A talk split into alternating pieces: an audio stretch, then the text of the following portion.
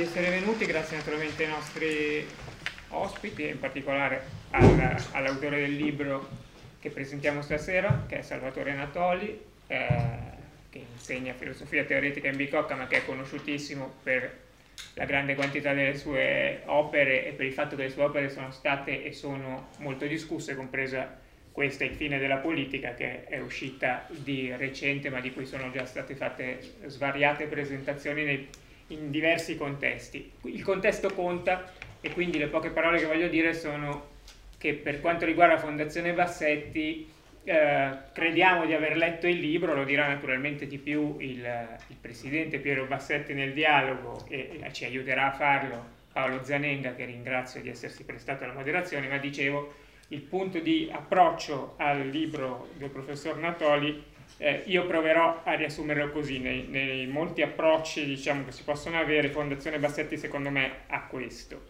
Eh, noi sono 25 anni che ci cimentiamo sulla realizzazione dell'improbabile, è uno dei nomi che diamo all'innovazione.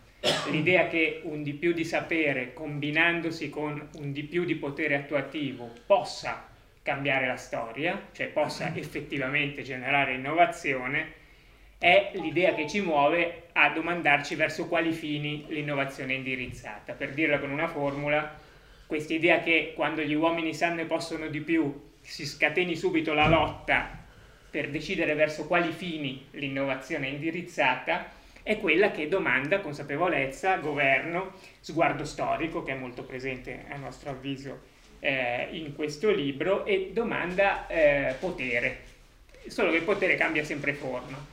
E, ehm, voglio dire soltanto alcune altre cose per, per, provare a collocarci nella prassi del nostro tempo. Eh, citazione del, del, Papa, del Papa in, del Papa in carica, eh, non è un'epoca di cambiamenti, ma è un cambio d'epoca. Questo concetto dell'epoca ricorre molto nel, nel saggio del professor Natoli e non è che in tutti i momenti gli uomini nella loro esperienza storica cambino epoca, avviene in alcuni momenti che in genere poi vengono identificati.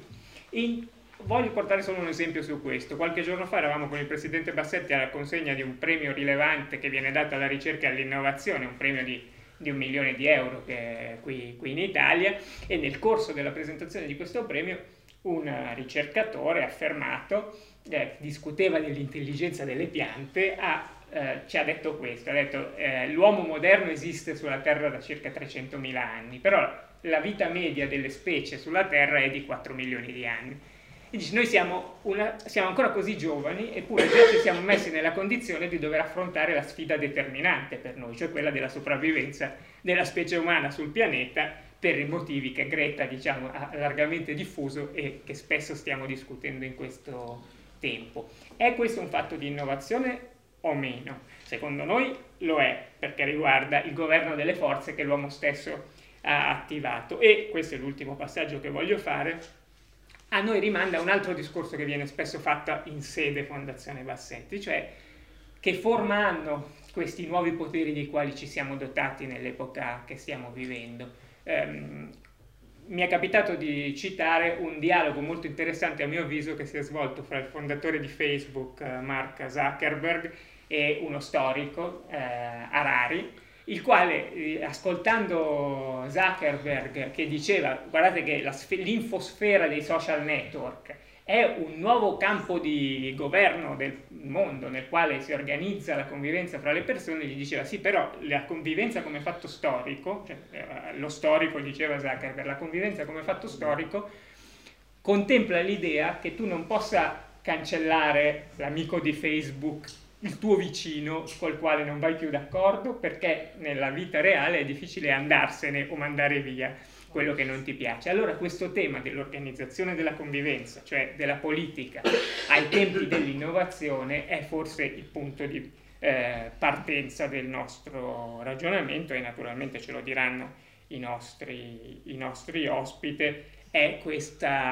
interrogativo sul fine che la realizzazione dell'improbabile ci, ci consegna. Per cui ehm, Paolo Zanenga credo vorrà a sua volta dire alcune parole di introduzione. Ma molto rapidamente perché credo che sia utile lasciare la parola al, all'autore del libro. Uh, credo che sia un libro importante che ha soprattutto un potere di sintesi incredibile perché trova, individua delle formule per eh, descrivere un periodo di tempo della storia molto lungo e porlo come premessa appunto a quello che tu citando Bergoglio hai chiamato cambio d'epoca, perché in effetti la fase attuale è un flesso della storia uh, e un flesso è un punto di una traiettoria in cui non si sa quale sarà il seguito della traiettoria stessa, che tipo di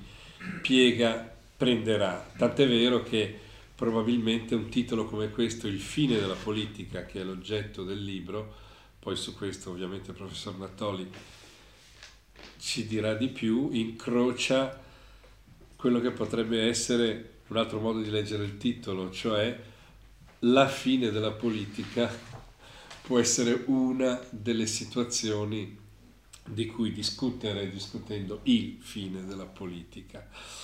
Uh, quindi credo che andare a uh, cercare di interpretare, cercare di capire qual è il flesso della storia dei nostri tempi, della nostra epoca, attraverso una lettura basata sui concetti di Escaton e di Catecon della storia lunga, sia estremamente stimolante. Quindi eh, inviterei il professor Natoli a, a sintetizzare i concetti base del libro e il suo significato e anche la sua capacità di provocazione e quindi aprire la discussione.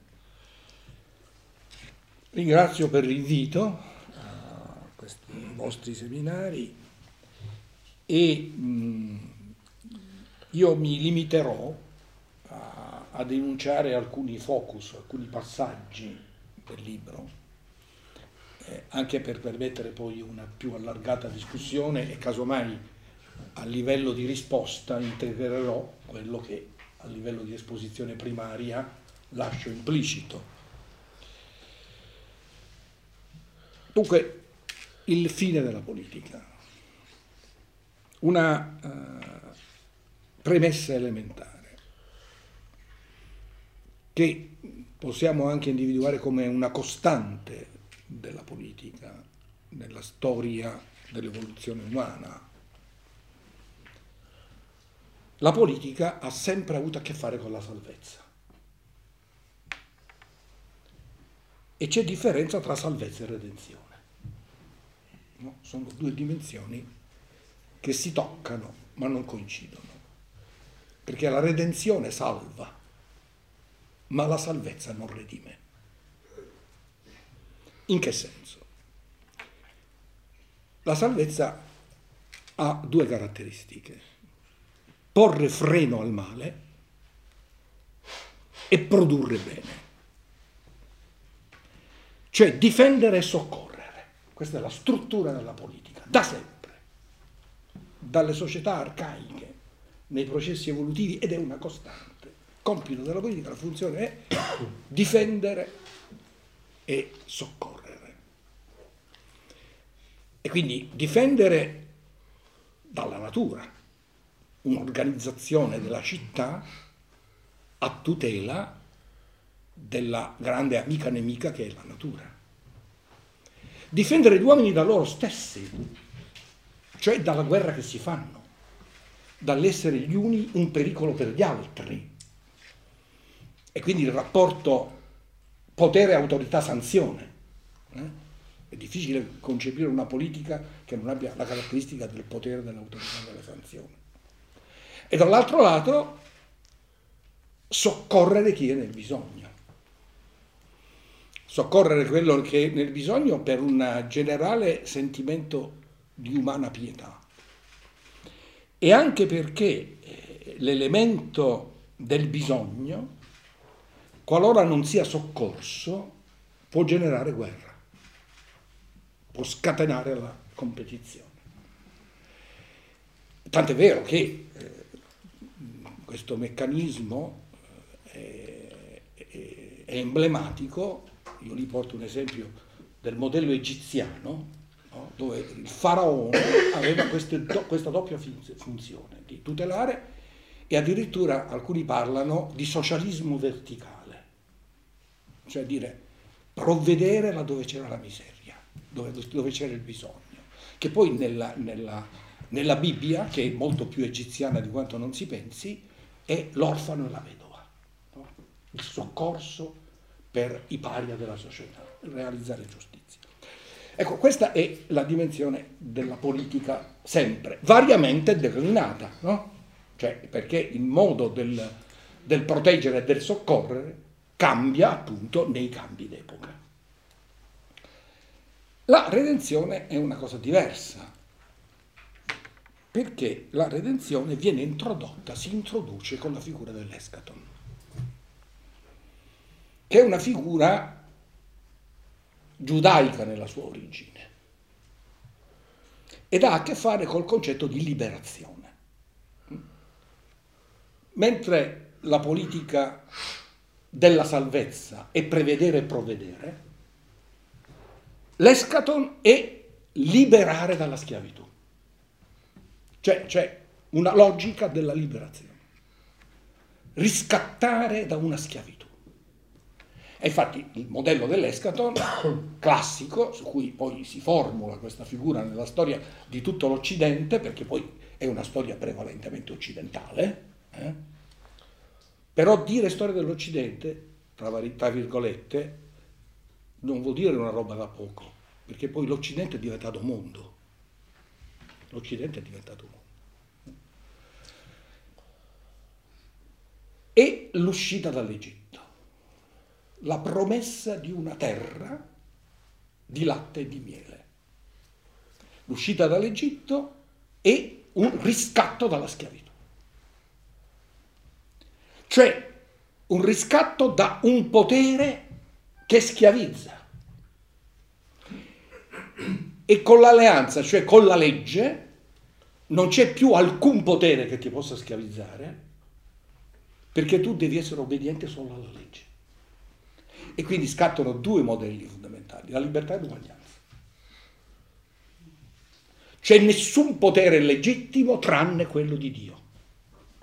Tant'è vero che Israele per lungo tempo non ha potuto avere un re, perché avere un re avrebbe significato avere un idolo.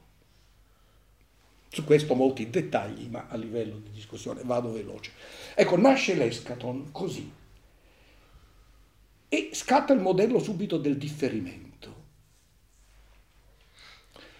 Paese di latte e miele se tu sarai fedele alla legge ma se non sarai fedele alla legge, tornerà al deserto. E qui i, i, i maestri dell'esegesi dicevano che Dio ha promesso la terra di latte e miele per cuori ancora non maturi e quindi avevano bisogno di un sogno, di un sogno materiale. Ma quello che voleva Dio era trasformare Israele in un popolo di sacerdoti e di santi.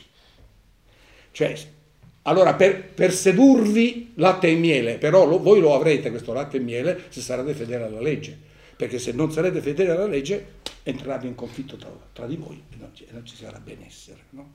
Quindi il giusto esercizio della libertà è la condizione del vostro benessere. Allora, qui che cosa succede? Che l'uomo non è fedele alla legge e quindi si va per stop and go. Però Dio è fedele a se stesso.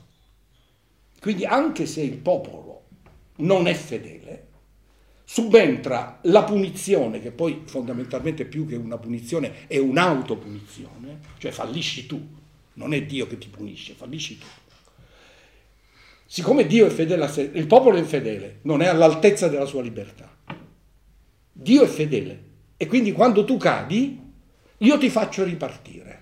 E quindi nel modello giudaico c'era sempre un resto del popolo, il resto di Israele, che era una promessa per l'avvenire. Sicché l'escaton è un meccanismo di costante differimento in relazione al tradimento. La promessa si mantiene, ma viene spostata nel tempo a secondo che tu sei all'altezza della tua libertà o non sei all'altezza della tua libertà. Ultimo, nuovo passaggio veloce andando avanti, la promessa diventa più lontana ma più intensa, cioè non più la terra, ma se sei all'altezza della tua libertà, la totale liberazione dal male, cioè sradicare il male dal mondo. La Gerusalemme sarà il, la, il luogo dove convergeranno tutti i popoli e dove la, le spade diverranno, aratri e il leone e l'agnello staranno insieme. Cioè lo sradicamento totale del male. Quindi la redenzione ha questo passaggio in più. Cioè mentre la salvezza è stop and go, non è mai definitiva, la redenzione è sempre rinviata, ma può essere definitiva. Detto in altri soldi, la salvezza che dà la politica non può essere mai definitiva ma la salvezza nel codice morale della libertà, se si è a quell'altezza, può essere definitiva. E quindi introduce l'escaton l'idea di differimento e di definitività. D'altro canto non ci potrebbe essere differimento se non ci fosse la definitività. Nel cristianesimo questo diventa ancora più radicale, dove la redenzione, e su questo punto chiudo, ha una caratteristica particolare. Siccome nell'escaton la storia tende alla sua risoluzione finale, al definitivo, cioè il totale sradicamento del male, non ci sarà più male, quindi la condizione sarà definitiva, siccome tende al definitivo, e la caratteristica della eh, dimensione escatologica e che non si tratta più di costruire un futuro, ma di redimere da tutto il male passato. Cioè la redenzione non è il progressismo, non è la promessa del futuro, perché nella fine dei tempi non ci sarà più futuro. Allora qual è la novità? La, a differenza della salvezza, la salvezza ha salvato quelli che ha salvato e sono periti quelli che sono periti.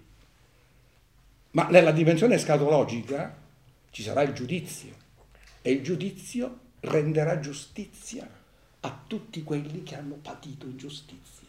Cioè ci, sarà il, ras, il riscatto del passato. La resurrezione in fondo, senso vero, è che tutto il passato sarà redento. Quindi la logica della, dell'escaton non è una logica progressista del futuro, ma è una logica in cui il futuro non ci sarà più e sarà riscattato tutto il passato. Nella modernità il passaggio è diverso, passaggio d'epoca. Il Signore non è tornato, la redenzione non c'è stata, l'abbiamo differita, ma a furia di differire ci siamo anche dimenticati. E allora a questo punto l'uomo diventa il protagonista della sua salvezza. E allora a questo punto non è il passato che sarà redento, ma l'immagine di una futura umanità che sarà liberata. E quindi, a differenza della redenzione, che riscatta da tutto il dolore, l'uomo moderno non può riscattare il dolore passato, ma può immaginare per l'umanità un miglioramento futuro. E garante di questo non è più Dio. È la politica e la tecnica, cioè la grande rivoluzione moderna è stretta, lo stretto legame tra la politica e la tecnica, tanto che nel moderno, a partire da Machiavelli, la politica diventa una tecnica. Mentre prima la politica aveva come oggetto il bene comune, nel moderno diventa una tecnica del governo. Quindi già in questo il bene comune è subalterno, non è finale. Lo devo garantire lo stesso perché se non lo garantisco si spezza la società e io potere cado perché non governo.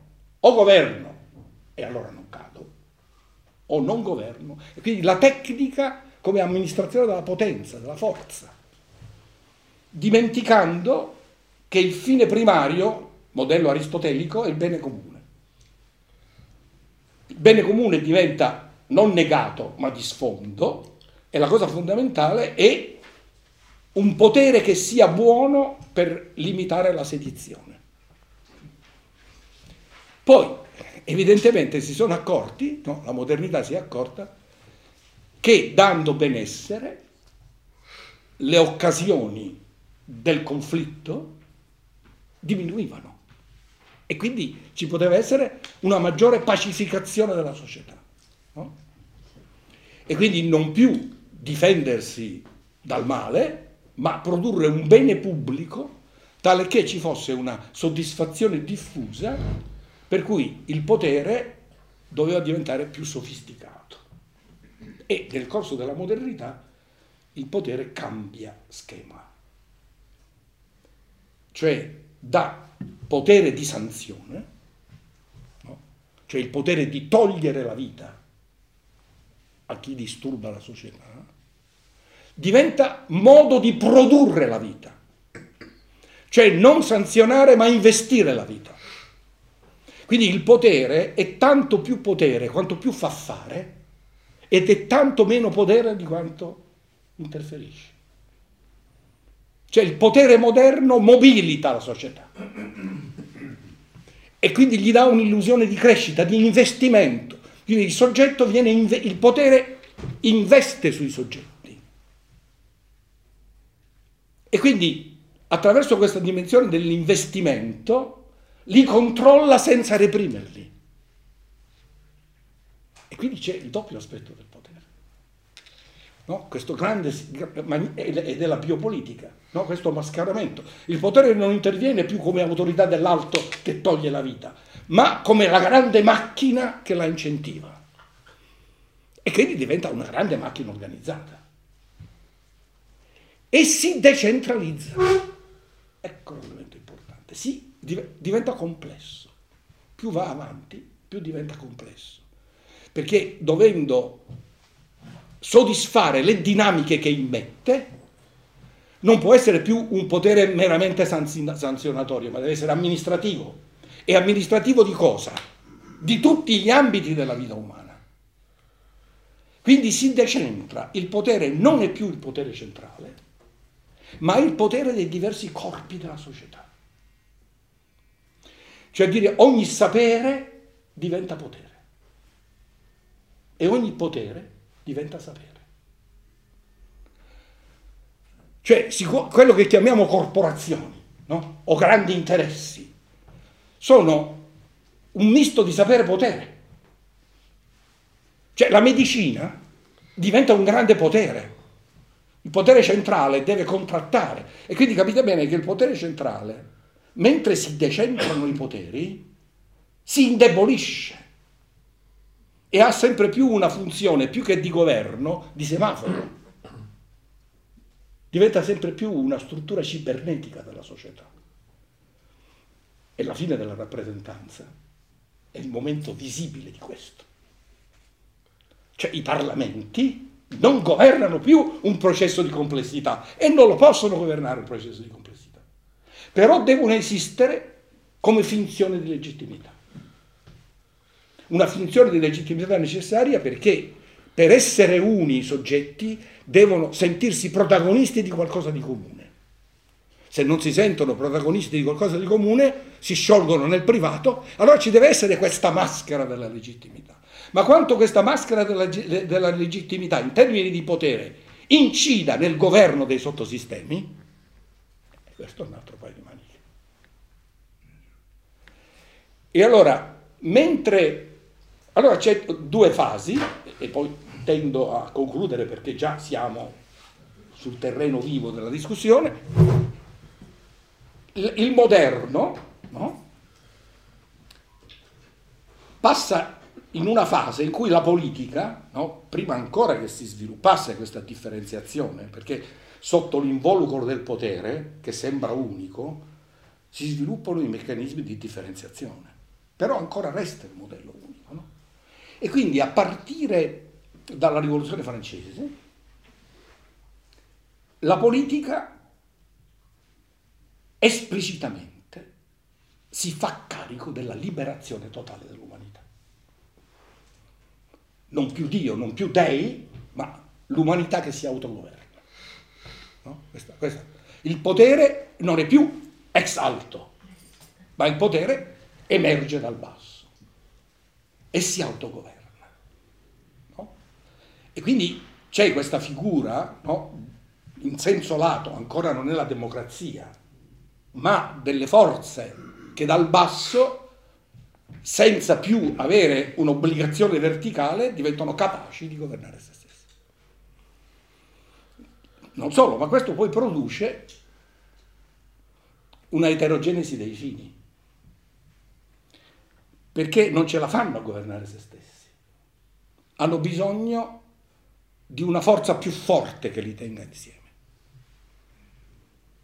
E qui una figura molto importante,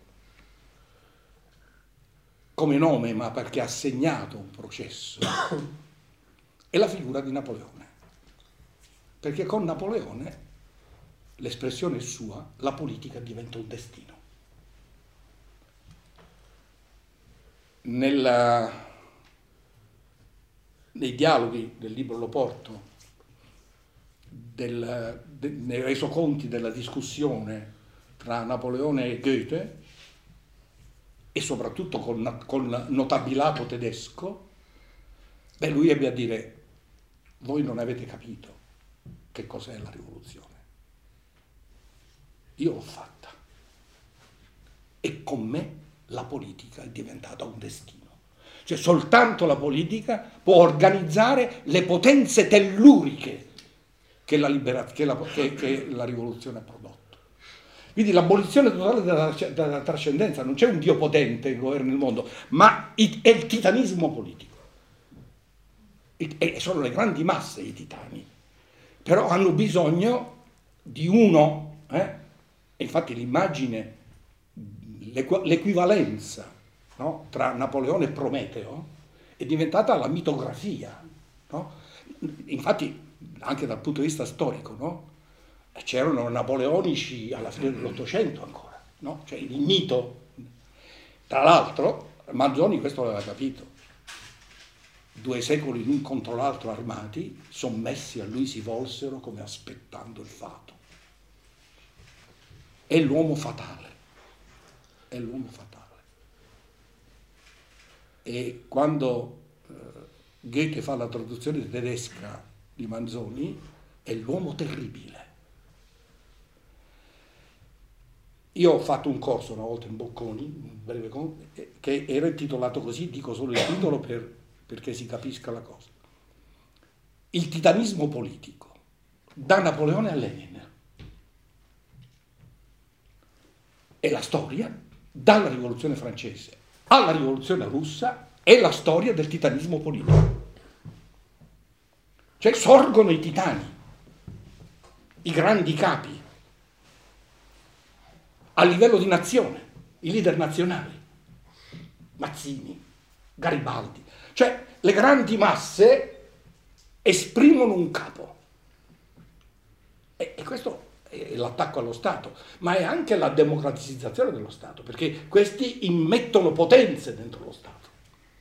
E questo lo rende complesso. Quindi, a fronte di un'immagine di convergenza, sotto pelle ci sono meccanismi di dissidenza, perché più ne, più ne entrano, meno sono governabili dai modelli classici. Ecco, questo caratterizza il Novecento.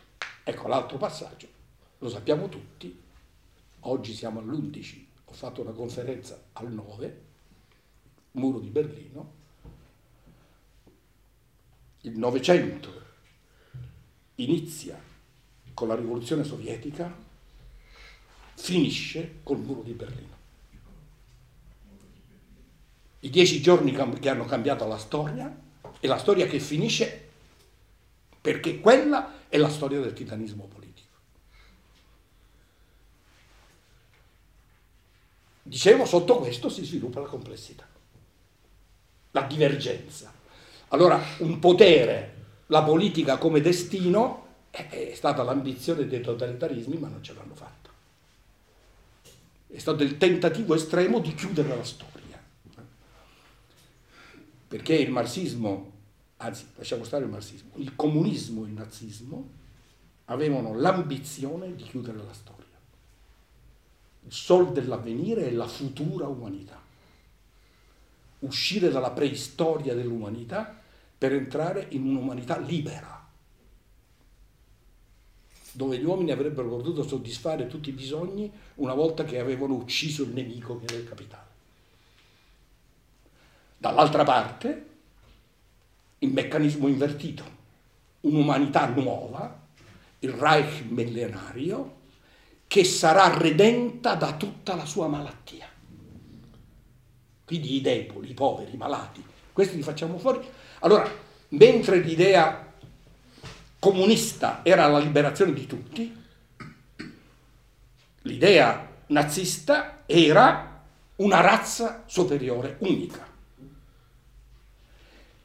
Volevano la stessa cosa, ma lo showdown è stato assoluto perché il modo per ottenere la stessa fine era assolutamente opposto.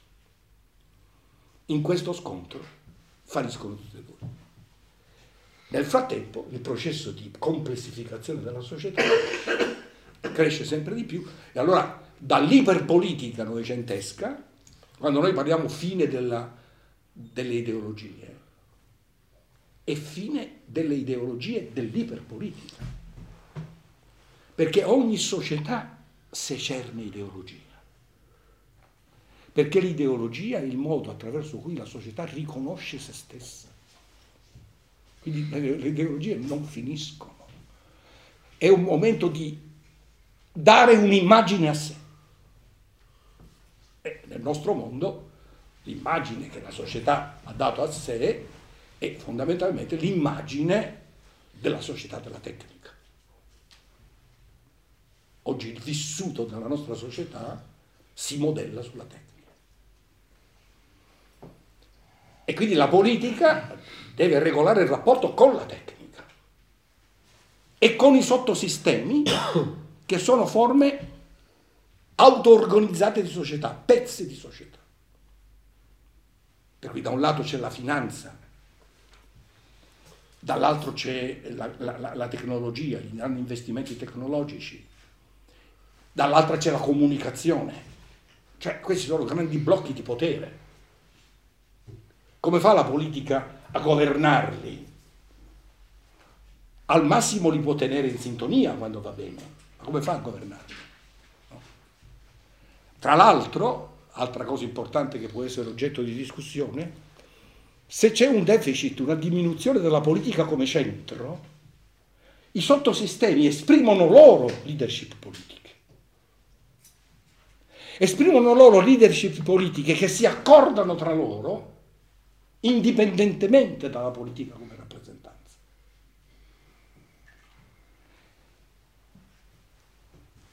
Quando la gente vota oggi, e vota sempre meno, una volta che quelli sono eletti, camminano per conto loro. E chi li regola? Allora mi permetto di dire, pensatelo in termini di complessità, pensatelo in termini di complessità, che non sbagliava Marx quando diceva che lo Stato borghese era la maschera del capitalismo.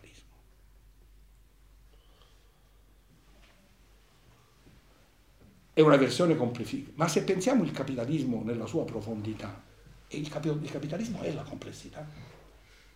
Il capitalismo è la complessità. Quindi Marx lo diceva in modo semplice, supponendo che il capitalismo fosse una realtà abbastanza compatta, tant'è vero che riteneva che per una crisi interna sarebbe crollato.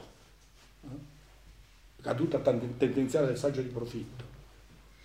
Eh, mentre invece la caratteristica propria del capitalismo, e qui la lezione di Schumpeter è insuperabile, il capitalismo non crolla perché ha una capacità di innovare se stesso.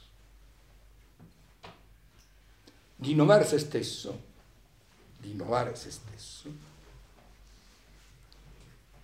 attraverso una dimensione che è un fattore dell'innovazione, lo spreco. Lo spreco. Perché per crescere deve sprecare. qui c'è una, una mia posizione molto pessimista dal punto di vista etico, drammatico, ma lo dico perché può essere un tema di discussione, che in questa dinamica, il capitalismo, di una innovazione attraverso lo spreco, tiene in conto, tiene in conto con estremo cinismo che larga parte dell'umanità può essere sacrificata al suo sviluppo. E noi ci troviamo in un mondo in cui larga parte dell'umanità è sacrificata al suo sviluppo. Pensate, al, al, il mondo è un teatro di guerra, il mondo è un teatro di guerra, che uccide, ma è in conto, è in conto. Se il mercato delle armi è il più grande mercato che c'è nel mondo.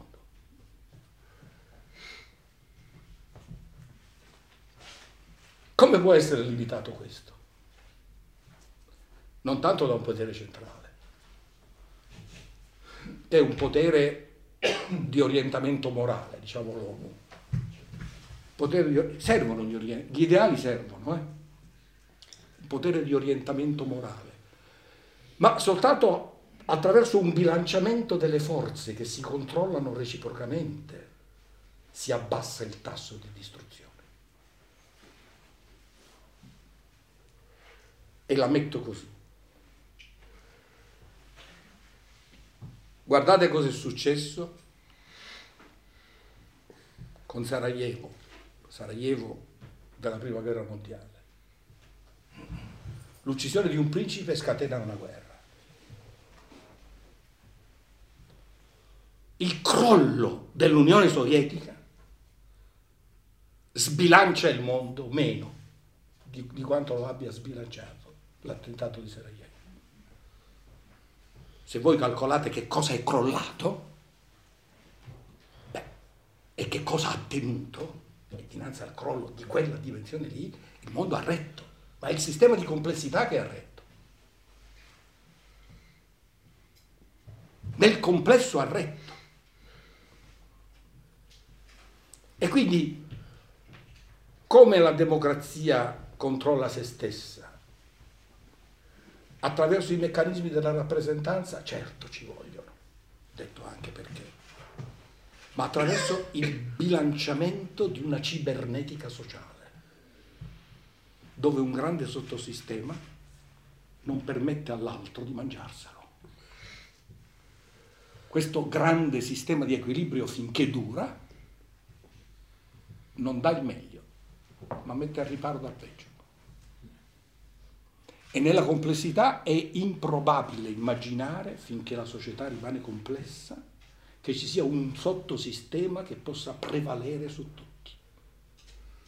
Beh, sì, infatti... Perché sarebbe perdente e diseconomico. Allora bisogna ampliare i campi di, di, di, di bilanciamento. E quindi direi che per esempio una democrazia, questa può essere una forma nuova di democrazia, ma deve essere pensata meglio, una democrazia come militanza civile permanente, militanza civile permanente, legata a due aspetti, competenza e sospetto, cioè sapere e energia, questo potrebbe essere un, un elemento di bilanciamento. E quindi da questo punto di vista la rivoluzione informatica è double face, perché per un lato mette nelle, condizi- nelle condizioni, se c'è sapere, di una vigilanza allargata. Ma se non c'è sapere, mette nelle condizioni di una sudditanza allargata. Quindi ha due esiti tutti e due possibili. Qual è il più probabile? Beh, concludo, e così apriamo la discussione, su una cosa che nella nostra discussione, in questo meccanismo sono cambiati gli assi della temporalità, perché l'escator è un asse destinale, la fine dei tempi.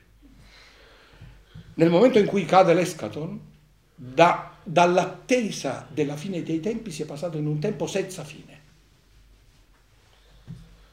Nell'escaton, nel futuro, si doveva adempiere una, preme, una promessa data all'origine, uscirai dall'Egitto. Adesso, senza escaton, in un futuro senza fine, non bisogna adempiere più nessuna promessa. E quindi noi ci troviamo con un passato contratto che tocca l'oblio, con un futuro aperto caratterizzato dall'improbabile e, che, e con una adesione al presente che per un verso può significare appiattimento sul presente, per l'altro verso può voler dire governo del presente. Ma per governare il presente non deve appiattirti, perché se ti appiattisci non lo governi. E quindi devi pur sempre immaginare una ulteriorità come possibilità della trasformazione. E quindi non c'è più l'escaton come situazione finale, ma c'è l'escaton immanente, creato dall'orizzonte dell'improbabile. E allora nell'orizzonte dell'improbabile dominare la contingenza cosa vuol dire? Che tu di volta in volta dato uno stato di cose, devi poter immaginare le variabili che lo trasformino. Cioè la logica del virtuale è fondamentalmente questo. Bene, uh, sicuramente gli stimoli sono molteplici, immensi direi, me ne vengono in mente parecchi e che sicuramente possono servire a aprire ulteriormente anche con Piero Bassetti la, la discussione. Uh, uno è sicuramente l'incrocio della tecnica con la storia, che caratterizza il moderno, probabilmente ha caratterizzato anche periodi anteriori al moderno, ma il moderno in un modo particolare, e quella tecnica molto particolare che viviamo nella contemporaneità stretta, che è l'emergere del digitale, che catalizza esattamente il senza tempo. E quindi il fatto che l'escaton non è più un differito in un tempo cronologico, ma è un emergere dell'improbabile in qualunque tempo, in un senza tempo, che è il Kairos che peraltro lei cita nella seconda parte del libro. Quindi il tempo dell'opportunità, che se uno volesse essere ottimista lo potrebbe potrebbe vederlo come il divino non alla fine dei tempi, ma il divino qua, che si fa vivo, no? E eh, da questo punto di vista eh, il governo, sì, diventa un governo della complessità che poi in gran parte vuol dire governo di un qualcosa di vivente. Mi ha colpito molto il passaggio quando lei ha detto poco fa che eh, il capitalismo vive e si basa sullo spreco. Ora, in effetti, il basarsi sullo spreco di che cosa è tipico? È tipico degli organismi viventi.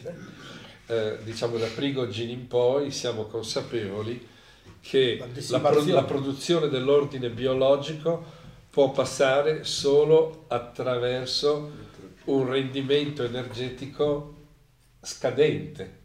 Ci vuole ridondanza, non ci vuole efficienza. E questo forse è anche un po' una delle regole del mondo emergente.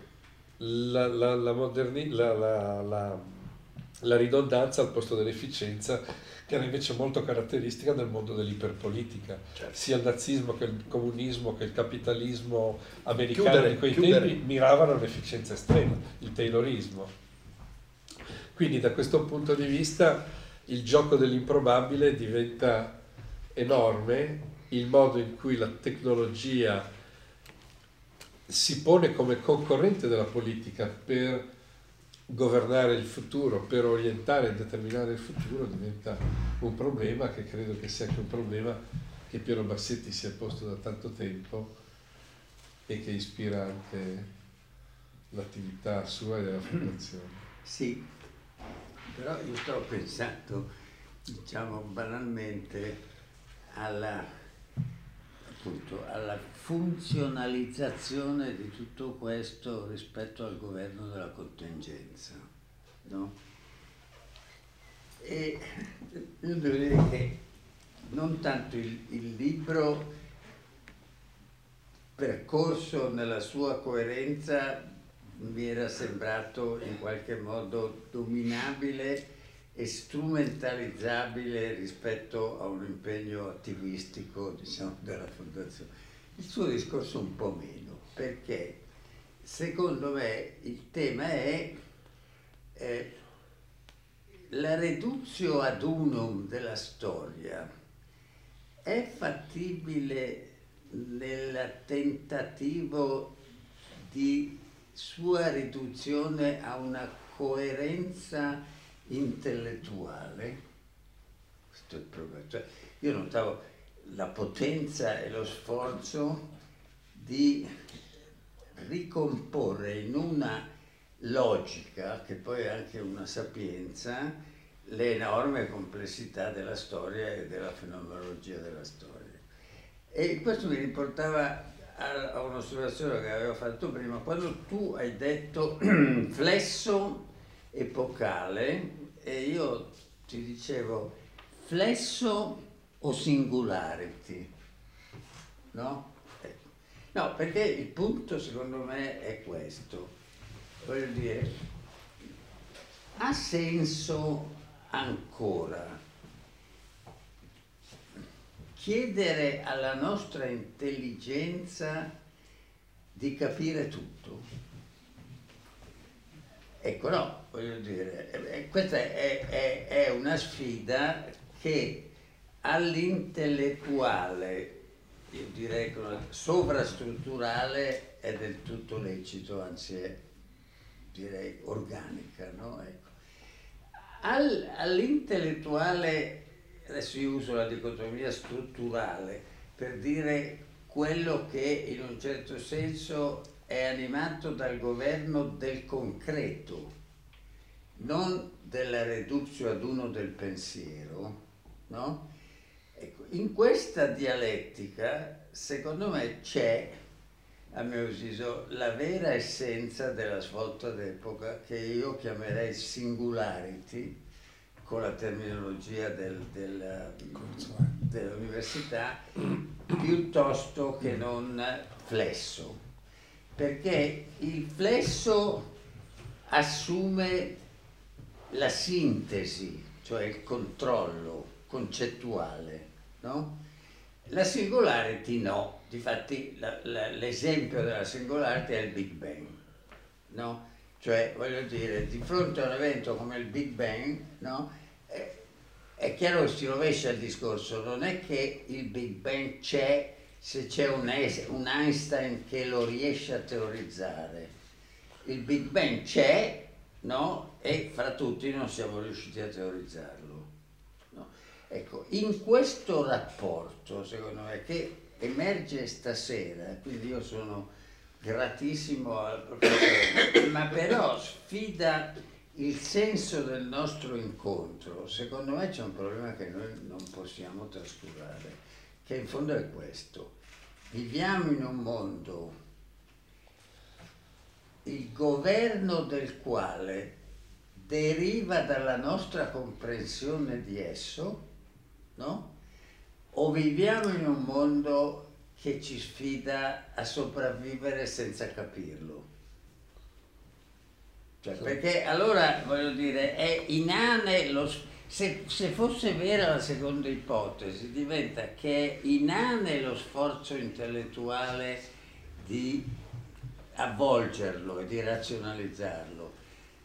Perché, ecco, secondo me la funzione di, di Napoleone era stata quella di superare l'illusione della dea ragione. Cioè, e secondo me la vera sfida alla quale tutti noi siamo di fronte è alla presa di coscienza dell'inadeguatezza della nostra intelligenza rispetto alla complessità dei problemi che la storia ci propone. Per cui, per esempio, l'algoritmo, no? La stupidità o l'intelligenza dell'algoritmo è, pensavo all'articolo di oggi del reporter sulla stupidità dell'algoritmo assunto per valutare la fiscalità. No? Ecco, questo problema, secondo me, è un problema che la politica concreta e storica non può, eh, non può dimenticare, perché altrimenti, in un certo senso, fa un'assunzione di fede nell'intelligibilità di quello che succede, che secondo me per esempio è il problema della fondazione. E mi spiego, cioè noi in fondo in 23 anni abbiamo reso evidente, e lo constatavo anche l'altro giorno di fronte al premio della Regione Lombardia del milione di euro, qualcosa che 23 anni fa era assolutamente in, in, in, inconoscibile, cioè la sfida della eticità, la esigenza di dare o una morale o un senso al rischio dell'innovazione. No? Cioè, eh, voglio dire, che al limite può darsi che lo si possa assimilare al rischio del passaggio del deserto, dell'epoca, voglio dire, di Mosè, ma sostanzialmente è un problema politico, cioè noi avevamo intuito che l'innovazione creava quantomeno un problema di responsabilità e che ci ha portato a lungo sulle problematiche di etica dell'innovazione, ma subito dopo un problema di governo che ci ha portato e ci porta sui temi del potere. No? Ecco, allora, e qual è quello che secondo me c'era nel suo discorso nella seconda parte finale, oggi è la vera caratteristica della svolta epocale. La perdita di controllo sapienziale della storia. Cioè il fatto che, ecco, allora il punto è se abbiamo sempre fede nella ragione, no? Non dobbiamo rassegnarsi.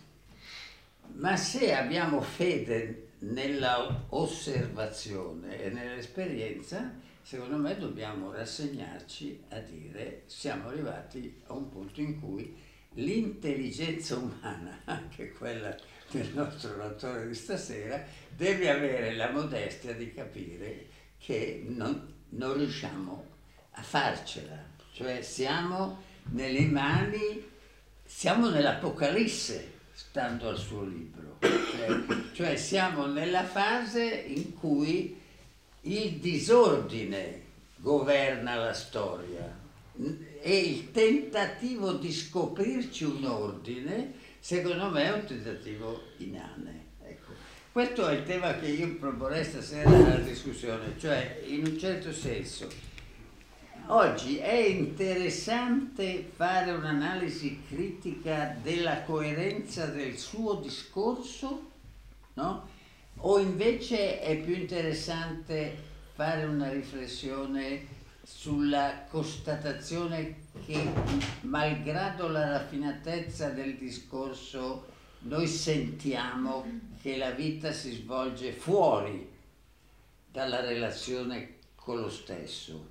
Sì, no? No, una precisazione, nel senso che soprattutto nella parte finale io sono più d'accordo di quanto non, non sembri, però in genere quando si radicalizzano le situazioni è anche meglio perché eh, appare la, la dimensione in, in tutta la sua ampiezza. Io sono d'accordo perché l'ultima parte del mio discorso, quando io ho introdotto il tema della complessità, quando ho detto che eh, sono i meccanismi asimmetrici che regolano. Allora, la caratteristica di una simmetria è che non c'è un pensiero che la possa ridurre ad unità. Ma la simmetria è pensiero. No, l'esistenza di una simmetria un fatto è pensare la simmetria, un fatto è trovarsi dinanzi alla simmetria, cioè la simmetria in atto. Rispetto a questa tu puoi fare una simulazione, ma la simmetria c'è, non la domini. In questo senso io dico che è meno distante di quanto possa sembrare, perché la contingenza o l'improbabile non ha un contorno definibile, è il kairos, è l'accadimento. Però stavo introducendo verso la fine del mio ragionamento non tanto l'algoritmo, che è presuntuoso, ma una logica del virtuale, o quello che si usa dire il controfattuale. Cioè, dinanzi alla contingenza, o tu la patisci in modo assoluto, ma alla fine se la patisci in modo assoluto la ignori e quindi ne vieni sostanzialmente assimilato. È quello che dicevo prima, l'appiattirsi sul presente vuol dire che il presente ti trascina. Se tu lo governi il presente, lo puoi governare soltanto se non ti, appiacci, se non ti appiattisci. Beh, allora devi prendere una distanza. Cosa vuol dire prendere la distanza?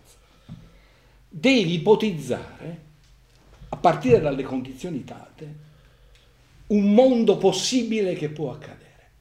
In questo caso tu non è che comprendi tutto, ma senza una simulazione di mondo, senza una simulazione di mondo, tu vieni assorbito dall'improbabile, cioè non lo governi più. Se posso... Allora, il discorso che facevo io chiudo, Sì. tu non hai un sapere che chiude, ma devi avere un sapere kairotico che nella circostanza cerca di poter immaginare la variazione per Ma il governare. potere kairotico ce l'ho. Eh, faccio l'esempio. L'automobilina, sulla quale noi abbiamo studiato molto, auto, autocondotta, no? è ferma perché il problema fattuale della coscientizzazione dell'automobilina si è rivelato insolubile. Non tanto tecnicamente, quanto per tutto un sistema di valori che ha coinvolto. Cioè, se io arrivo in un incrocio e c'è un automobilista senza casco, se c'è una vecchietta ottantenne o- e un giovane invece che, eh, voglio dire, promette bene. Allora, l'automobilina chi decide di ammazzare? No? Ecco, eh, questo è un tema che evidentemente non è risolvibile in termini di fattualità, no? ma è risolvibile solo in termini di rapporto con una scelta monte che è di natura concettuale. Certo. Ecco, Allora, il punto secondo me di quell'incrocio, il mondo in questo momento è ben rappresentato da quell'incrocio, cioè noi stiamo cercando di razionalizzare il funzionamento della macchina sociale, no? in modo tale che possa risolvere il problema politico di chi va ammazzato nell'incrocio. no? Ecco.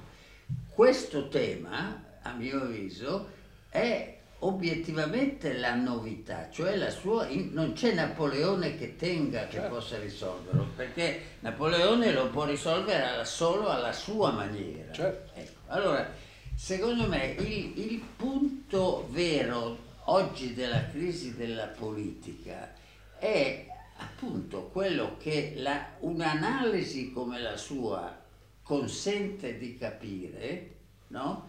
ma che dice che, stando alla sua logica, che siamo già nell'Apocalisse, cioè abbiamo perso il controllo di questo, di, di questo discorso. Ora, questo è, è il tema che ha una rilevanza politica perché io quando in questi giorni mi trovo a dire che la democrazia rappresentativa è finita, no?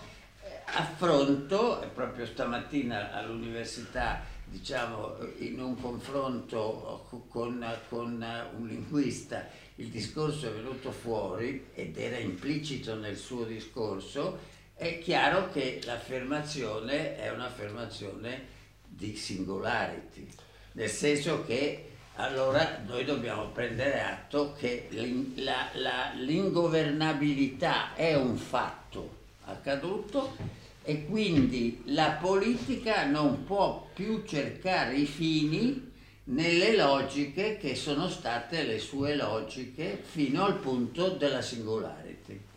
Non so se mi sono spiegato, ma beh, mi piacerebbe che la discussione si estendesse. Se posso, se vogliamo, da un lato siamo alla fine della eh, ricerca della definitività, no?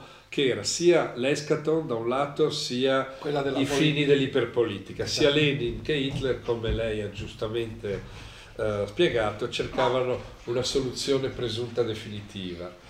Eh, qui noi siamo molto al di là di questo, non crediamo più in nessuna definitività e da questo punto di vista l'innovazione che è tipicamente la ricerca continua di una prospettiva diversa, perché anche la modellistica, anche il fatto di vedere la storia come un gioco di escatonica tecon, è un modello, non è che sia una verità, però è valido nel momento in cui eh, genera delle questioni, genera delle domande e quindi è generativo in qualche modo. No? Allora, mi sembra che il tema sia l'innovazione potrebbe essere veramente la nuova politica addirittura. Diciamo che per esempio anche i teorici della sostenibilità oggi non parlano più di sustainability ma parlano di innovability, nel senso che l'unica maniera per governare il fatto che l'innovazione non scivoli nel definitivo, perché è quella la disruption con la D maiuscola certo. che nessuno vuole, è necessario che l'innovazione sia ciclicamente continua ed esercitata da molte polarità in dialogo in qualche modo. Quindi è il governo di un processo ciclico continuo che governa il Kairos, se vogliamo ecco, dire. E quindi così. introduce l'acefalia. L'acefalia. Ecco, cioè secondo me oggi il problema è che noi dovremmo avere il coraggio di recepire come prodotto della singularity una storia acefala. E, e, allora il problema del fine della politica, se dovessimo riconoscere che la storia ha da essere acefala, sarebbe indubbiamente difficile. No, io faccio notare che queste sono due posizioni che a me piacerebbe sentire verificate, perché sono... Io devo dire che il fascino, almeno in me, è per la sua posizione, cioè anch'io sono tentato di non rinunciare, di battermi ancora per l'idea di dare un ordine al divenire storico e non rassegnarsi a una legge del disordine. Però ho l'impressione che praticamente siamo già tutti dentro la legge del disordine. Per dire, la legge, eh, la, la legge di bilancio lo sentivo sul taxi e il commento del taxista, è l'assurdo, no?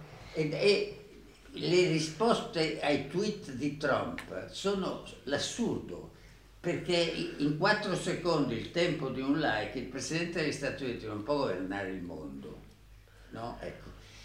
Allora, vale, è più attraente la fatica che c'era nel suo discorso di mettere il, diciamo, la museruola a questo complesso problema invece no, io, di rassegnarsi io, a farsi mordere dai piedi. Io non dico questo, ma comunque allarghiamo, eh, perché non dico questo, anzi io dico perfettamente il contrario. Eh, Se ecco, eh.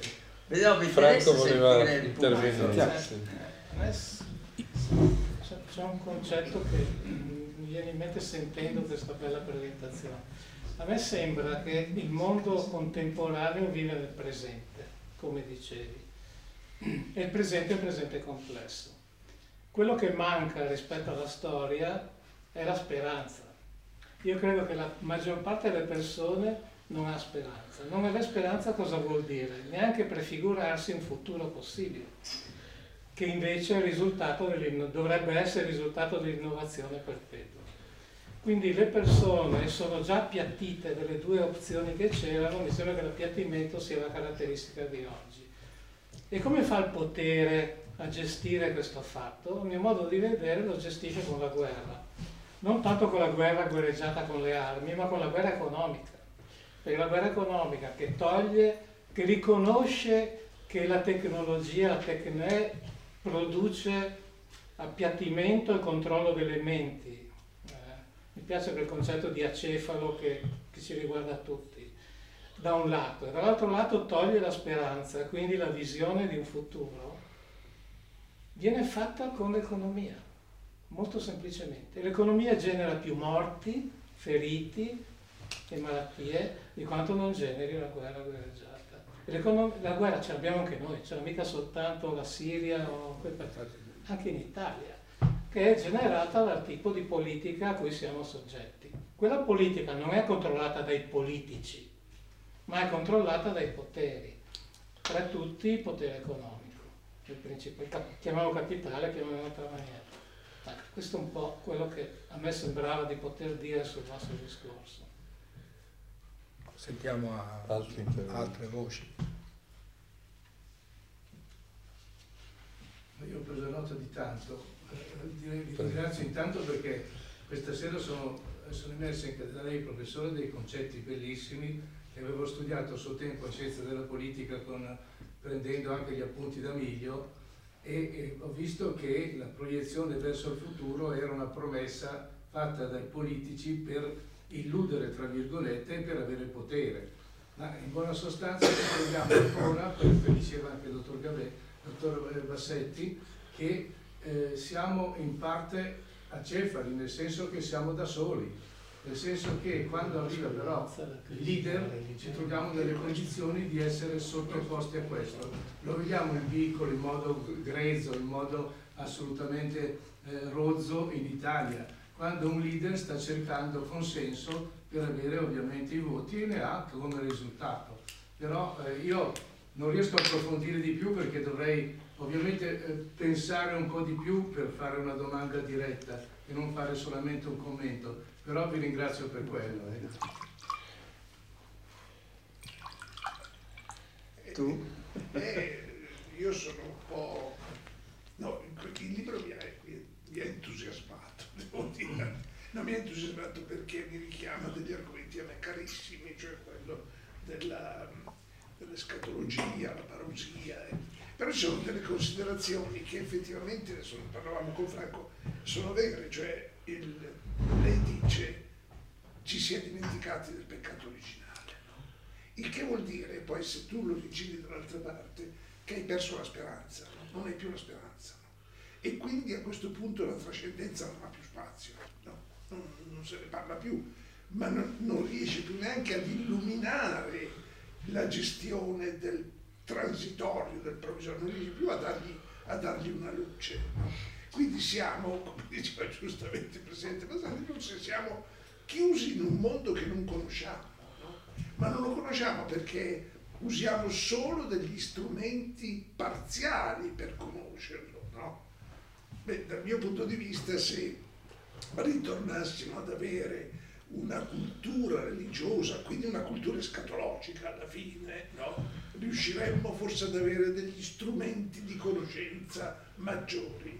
Certo, ridotto al moderno, come lei, come lei giustamente lo, lo inquadra, abbiamo ucciso l'escatologia, abbiamo dimenticato il peccato originale, abbiamo dimenticato tutto ciò che poteva avere una strumentazione, un'attrezzatura strumentale nuova per leggere la realtà. Oggi siamo chiusi con i nostri strumenti, i nostri strumenti sono poveri, fatalmente. Come facciamo? Cerchiamo di gestire con quello che sappiamo oppure diciamo non abbiamo, non siamo in grado di capire. Forse la religione potrebbe ancora avere uno spazio. Sì, probabilmente sì. Prendo, prendo l'anima della domanda, però per una, dare una versione breve no, del, del, del, suo ragionamento. La dimenticanza del, del peccato originale ha prodotto fondamentalmente il delirio di onnipotenza, perché si è persa, come dire, la eh, consapevolezza della propria fallibilità. Allora c'è stata una fase espansiva della tecnica, fase, in cui la dinamica dell'espansività ha, prevalso su quella della fallibilità. Adesso, e quindi parlo delle, della contingenza, la stessa tecnica che prima, usando un linguaggio di alcuni vecchi sociologi, aveva la caratteristica di, des- di restringere l'area del pericolo, cioè la tecnica restringeva l'area del, del pericolo, del pericolo esterno, lo, lo dominava, lo prefigurava, crescendo vertiginosamente, e la tecnica imbette del rischio. Certo. E questa è la parabola. Allora, quello che prima era il progetto di onnipotenza, la, la, la dimenticanza del peccato originale o della propria fallibilità, oggi sta nascendo dentro la tecnica stessa che produce improbabilità. Perché in una situazione di alta complessità, ecco perché dicevo di cose meno distanti, qualsiasi simulazione tu fai è sempre al di sotto dell'improbabilità del mondo. No? Qual è il mio ottimismo tragico? No? Per cui mi, mi, mi differenzio dalla cefalia. Perché qualsiasi fenomeno di disordine produce, almeno fino adesso, nuove figure d'ordine relativo. Cioè non abbiamo una entropia, almeno fino adesso, un'entropia per cui il mondo finisce, no? come il principio dell'entropia. Noi ancora siamo in una situazione di mondo in cui a fronte di un disordine ci sono degli squilibri che sviluppano alcune dimensioni d'ordine, partendo dalla stessa fallibilità. Allora il fatto che dentro la dimensione della tecnica ti trovi di, dinanzi a punti di crisi, appunto il bivio, no? dove, e, qui si pone anche eh, un discorso molto importante che fa riemergere la soggettività. No? Perché una macchina non ha il criterio per decidere quello che deve fare? Perché non ce l'ha? Tecnicamente lo potrebbe avere, ma deve fare un discorso calcolo beneficio, cos'è meglio, cos'è peggio, no? Ma lo può fare come un, un, un meccanismo di puro calcolo o c'è una scelta sulla umanità della scelta? Ora questo non è calcolabile, ma chiama in causa, se, non senza la tecnica, ma con l'aiuto della tecnica, la figura della responsabilità. Però mi scusi professore, c'è un, un aspetto che se posso... Cioè c'è un'istanza la... di soggettività che non può essere abolita. Ecco, ma c'è un'istanza... E, e, quindi c'è anche una, una istanza di soggettività ma politica. Ma, ma nell'istanza di soggettività c'è un'istanza di volontà. Di volontà. Ecco, questo secondo me è il tema politico, perché in fondo il politico eh, eh, potere e volontà. è ispirato dalla volontà. Eh, certo. no? Sennò, ecco, allora, se uno ha la, la consapevolezza di essere nell'Apocalisse, non può proporre l'ordine, perché ha, ha, ha preso atto che, che, le, che regna il disordine. Anzi, si deve difendere dall'ordine. Eh, no, appunto, si deve difendere. Allora, no, a me interessa la posizione, voglio dire, sociale, eh, il senso di questo nostro incontro. Certo. Cioè, voglio dire, da domani mattina la Fondazione Bassetti dovrà pensare come recepire il suo pensiero di stasera come ispiratore della nostra azione, no? O invece prendere un'altra direzione. Secondo me la logica della scelta è, no, è, è, diciamo, eh, il discorso di Natoli sarebbe bellissimo, ma siccome non è quello praticabile, noi dobbiamo inseguire il disordine. Perché mi lasci parlare da politico. Oggi io in fondo, e qui ce n'è qualcun altro impegnato, dire a, mille, a, dire a 110 studenti la democrazia rappresentativa è cotta, no? oggi, in presenza di chi intende sfruttare questa fattualità qualora si affermasse per fini nefandi, no? è una grossa assunzione di responsabilità, cioè è un abbandono del, del volante, no? perché il problema in fondo che oggi l'innovazione per esempio dell'automobilina pone è che l'alternativa è passare il volante all'algoritmo no? o non costruire l'automobilina autoregolata. Questo è un problema estremamente concreto. Ecco, allora, qual è il presupposto concettuale che consente di scegliere? No?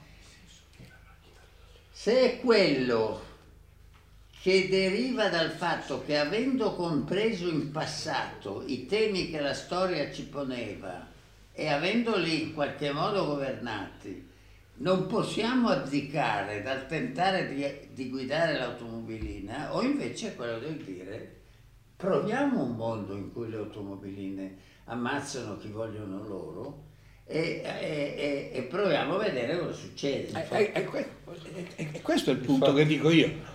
In questo senso non c'è differenza. Ma poi lei è d'accordo sul fatto che andiamo L'ult- verso... No, l'ultima parola, l'ultima parola che ha detto, andiamo a vedere cosa succede. Cioè questa è la dimensione di razionalità ecco, ma possibile. Allora, ma andiamo a vedere cosa succede con l'intelligenza che ha regolato l'ordine precedente o dobbiamo avere il coraggio di dire... No, no, ma no, no, il discorso è mio, sì. nel libro stesso. Quell'ordine precedente è presentato come lo sfondo che è sparito. In questo senso io parlo di fine delle scatole. Allora dovrei dire che il suo libro lo buttiamo via. no, l'ultima parte è... No, no. no, ma il discorso è importante e, e, e questo è il rapporto col passato. Noi stiamo problematizzando quello che stiamo problematizzando perché il pensiero funziona per scarti. Certo. Cioè se tu dimentichi ciò che è accaduto, non vedi dove sei. È una delle caratteristiche tipiche per cui poi si va a sbattere. Ma un cieco è peggio di, uno, di, uno, di un vedente. Cosa? Un cieco è peggio di un vedente. Come guida del mondo. Cioè lei ha detto non vedi il presente, No, non vedi il presente perché non hai lo ecco, scatto ecco, sul passato. Allora voglio dire, ma il problema è vederlo il presente o prendere atto che siamo in un presente che è meglio non vedere? No, ma, no, no, no, no, no, no, no, no, qui l'argomentazione è proprio in senso stretto logico. Se si introduce il non vedere, si introduce immediatamente la comparazione e lo scarto. Cosa vuol dire essere consapevole di non vedere? Tu sei consapevole di non vedere soltanto se hai due scene che si separano. Se non hai due scene che si separano, la dimensione è la totale incoscienza. Sì, ma scusi, per esempio, prende la decisione di schiacciare il bottone della bomba atomica. Sì. Cioè, tutto il lavoro della prima parte è un lavoro di reduzione ad unum e di... Compre- no, la prima parte è come quella reduzio ad unum potrebbe v- venendo in avanti poi io è fallita. il bottone ho Hiroshima no? sì. dove trovo un milione di morti e due milioni di, di irradiati no? certo. ecco. allora io devo ispirarmi alla problematica del dopo che il bottone è stato schiacciato per far politica o a prima? A dopo a dopo. A dopo. Ma, ma, introduce già l'elemento del dopo. Interessante. Introduce il momento del dopo. Perché si è aperta una nuova scena. Ecco, confesso che, ecco, confesso che questo mi piacerebbe. Si è aperta una nuova scena. Cioè, la, la, la temporalità è cambiata, nel senso che gli assi sono cambiati. Nel senso che il, futuro, cioè parlare di Escaton oggi è improbabile, no? Anche se sotto pelle questa dimensione esiste, perché noi abbiamo sotto pelle ancora dei meccanismi di chiusura della storia, cioè l'ISIS certo. è un'escatologia immanente nella modernità, Cioè, dinanzi ai grandi processi esiste un sottopelle negli organismi che quando uno non se ne accorge sa che ci sono. Solo che se tu lo sai, vedi quella patologia. Se tu non lo sai, non sai come comportarti. Cioè, allora l'elemento di scarto, no? Mettiamolo in questi termini, il valore di conoscenza del passato, da sempre, è l'apertura all'avvenire. Se non c'è la conoscenza del passato, l'avvenire non si apre, perché non hai lo scarto d'epoca. Però, professore... Allora, una volta che si apre, allora si pongono i problemi, i dilemmi che il presente pone. Però la, la conoscenza del passato è in gran parte interpretazione del passato. Perché io ho l'impressione che nel mondo complesso hai poteri eh, che avevano soprattutto, diciamo, la capacità di agire, tipo schiacciare il bottone della bomba atomica, si, sottra- si sostituiscono i poteri che hanno soprattutto la capacità di definire. Per esempio, prendiamo l'attuale conflitto in Siria tra i turchi, i curdi e le altre parti in causa. Noi vediamo che da parte di tutti i protagonisti la lotta non sta tanto in alcune sparatorie che ci sono, per carità, che fanno profughi, fanno morti, ma non mi sembrano una guerra su grandi scale. No, ci sono no? altri tipi di Però il grande conflitto è tra Erdogan che dice che i curdi, non, che, che i curdi sono terroristi, eh, i curdi che dicono che i jihadisti alleati di Erdogan sono terroristi, eh, quelli che dicono che invece i curdi sono eroi, Trump che dice me ne vado ma ti diffido, eh, Putin che dice non me ne vado, sto lì, ti do ragione, ma ti sparo addosso se vieni ancora più avanti. Cioè, in pratica il conflitto è tra una serie di mh, definizioni di scenari che nel momento in cui si affermano costituiscono una forma di definizione provvisoria che dà il semaforo verde a una soluzione a un'altra, che potrebbe, è, è, è l'equivalente della macchina che deve scegliere se investire il giovane, la vecchietta o, oppure far ammazzare quello che è dentro la macchina andando contro un albero. No? Cioè, eh, sono, ehm, il potere diventa un po- un, una guerra tra potenziali definizioni proprio perché forse manca la definizione totale, totalizzante che è l'ESCAT in certo Infatti, senso. prendendo Quindi non c'è più riferimento e quindi l'unica, secondo me, questa eh, esprimo un parere anche se non dovrei facendo qui il moderatore, l'unica Ah, ormai siamo in soluzione fase di discussione. l'unica soluzione è quella di lavorare continuamente, di riciclare continuamente le nostre convinzioni, non fermarsi mai, perché altrimenti diamo il potere a chi impone la sua. Allora è d'accordo con me. Però sull'esempio di. Allora è d'accordo con me, perché quando io parlo di virtualizzazione, eh, introduco anche Leibniz, cos'è la virtualizzazione? Noi abbiamo, noi sempre abbiamo come struttura mentale il conflitto delle interpretazioni, oggi molto di più. Cioè, Io non ho voluto essere eh, dettagliato perché altrimenti non, non abbiamo finito, ma le porto un esempio veloce per capirci.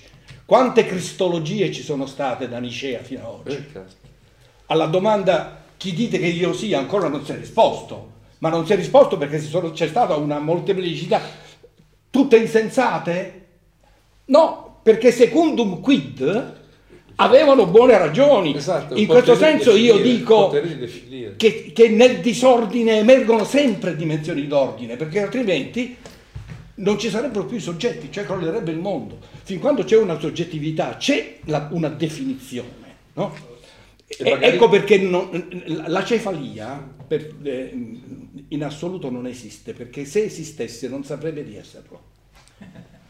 La cefalia, se esistesse non saprebbe di esserlo. No, Se parliamo di momento, acefalia, A un momento non saprebbe eh, se uomo, Se muovo. perché se natura potrebbe esistere benissimo. Ecco, lì per esempio si, si, si, si apre un problema molto più grosso, ma potremmo fare un altro Ecco, seminario.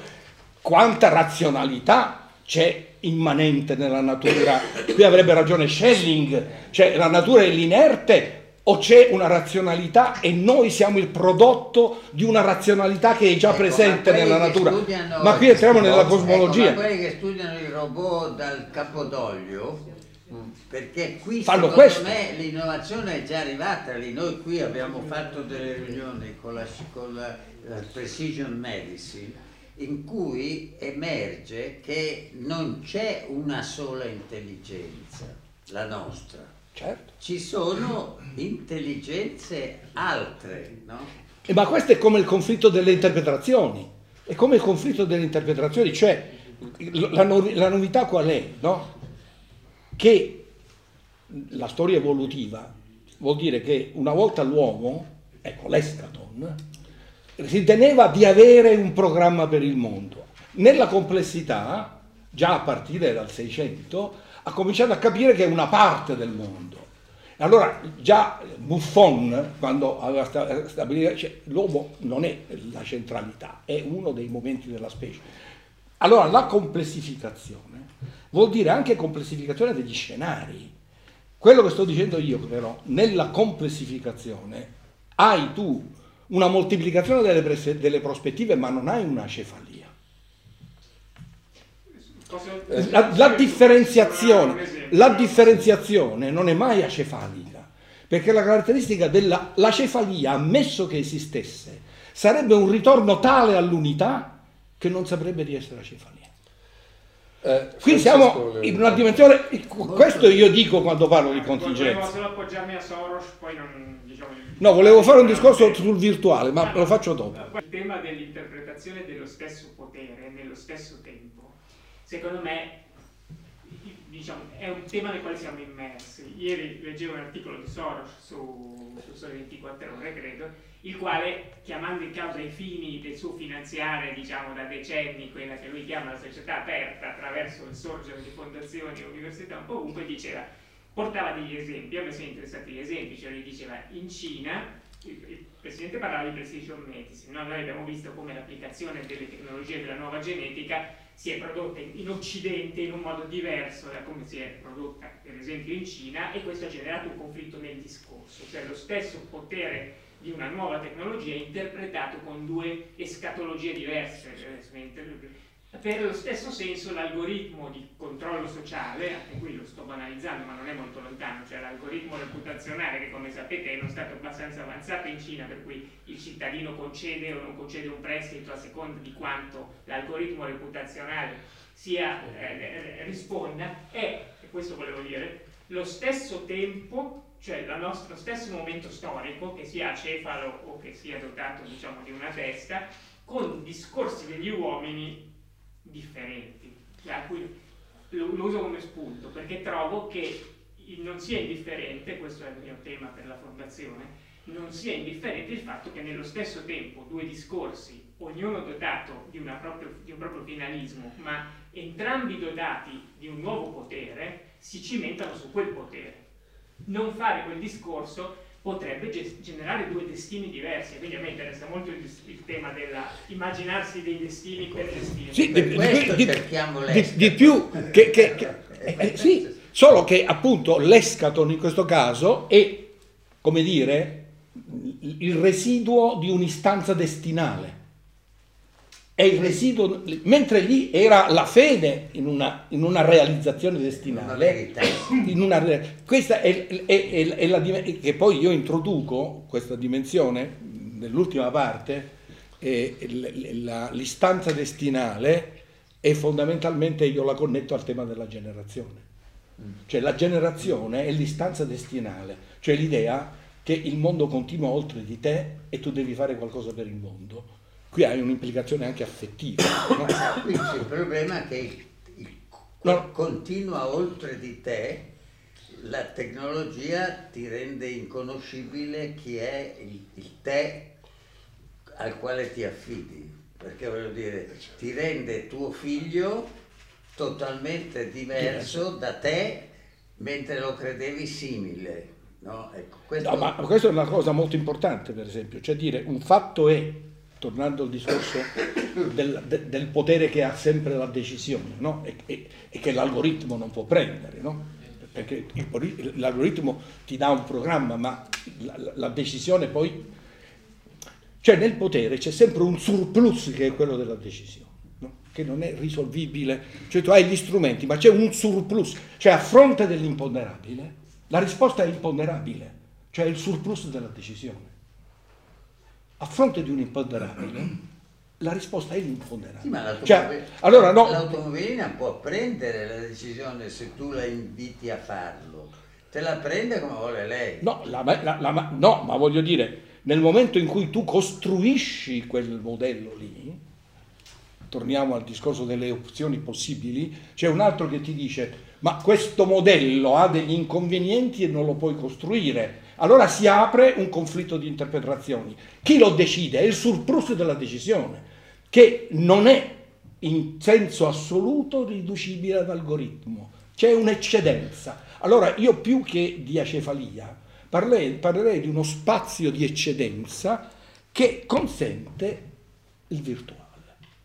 Il virtuale è appunto da interpretabile nella forma del controfattuale, in un sistema dato.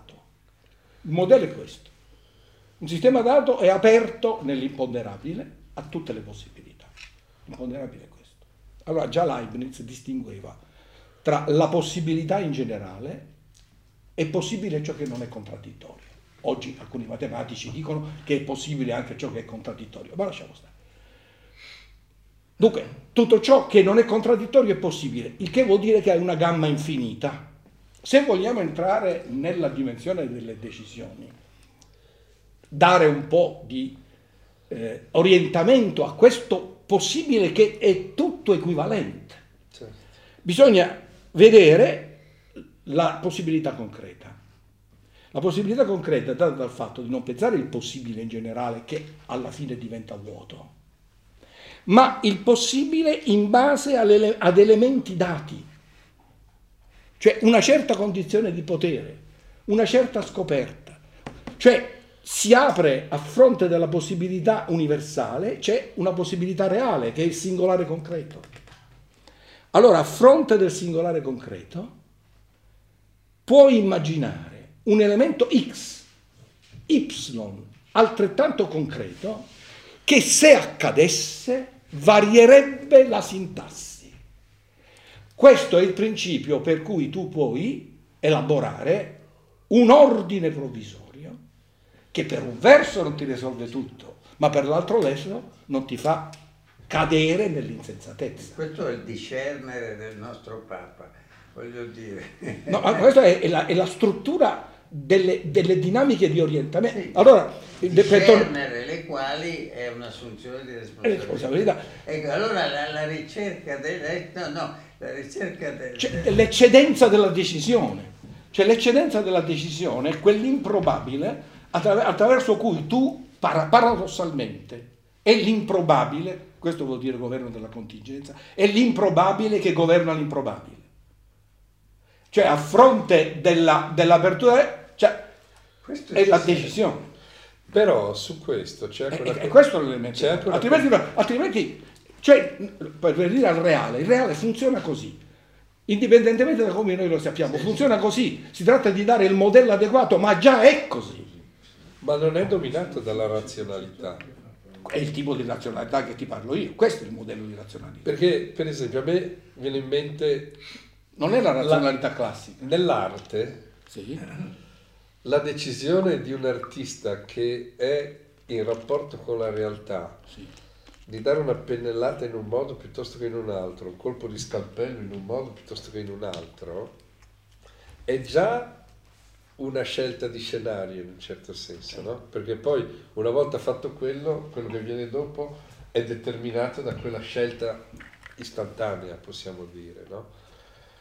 Eh, però in un qualche modo questa scelta istantanea è dominata di nuovo da una sensibilità che ha un suo valore e che forse corrisponde al Kairos in Certo, un certo senso. appunto.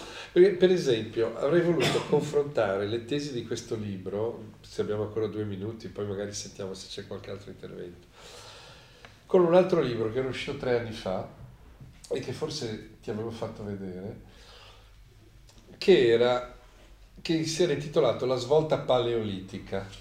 Cioè, praticamente la tesi era che il passaggio al digitale per l'umanità è abbastanza interpretabile come un ritorno al paleolitico, quindi saltando tutte quelle fasi di trasformazione di cui parlavamo prima di iniziare, compreso anche il passaggio dal paleolitico all'agricoltura quindi al neolitico. Il, eh, questo tipo di eh, trasformazione è interessante perché nel paleolitico, cioè nelle culture che noi chiamiamo, secondo me, sbagliando, primitive, Ma già Le- Strauss non le chiamava. e infatti eh, l'escaton non esiste perché per loro è il divino è nel presente, nella natura, non, Certo. non c'è nessun bisogno di soprannaturale per istanziare la divinità, no? Quindi mi chiedo se non possa essere questo il nuovo scenario della singularity, il ritorno a- Guardi, all'animismo. mi è, mi è capitato, mi è capitato in questi giorni, no no, ma le, stranamente le cose No, si io chiamano. dico solo, è difficile fare una campagna elettorale così. No, la campagna elettorale la fai appunto nella decisione momentanea. No, voglio dire, questo linguaggio, quello che io stasera qui a latere memore di vicende molto, molto elettoralistiche, Certo. dico, se vogliamo dare, quanti siamo qui, un servizio al miglioramento della qualità della nostra politica, Certo. dobbiamo elaborare un linguaggio più comprensibile. No, Ma su questo sono d'accordo. Ecco, e questo, questo facciamo un altro incontro per quello, cioè come in un certo, che è un problema di incomunicabilità che attiene a una dimensione, anche questa criticabile, cioè che tutto il nostro ordine politico, tutti gli ordini, compresi quelli che- di cui lei ha fatto la biografia, sono basati sulla comunicazione. Secondo me noi siamo in una fase in cui abbiamo introdotto l'incomunicabilità come problema normale. Nel senso che io voglio dire, se andassimo a fare, se andassimo a fare un, un dibattito della sette e a dire le cose che abbiamo detto stasera, ci prenderebbero per matti. Ma senza ombra di dubbio. E, e- e questo però, siccome io sono convinto che matti non siamo, questo problema del in quale, quale lingua bisogna adottare quando si sembra matti e matti non si è, per servire No, ma il come discorso... classe dirigente. Certo.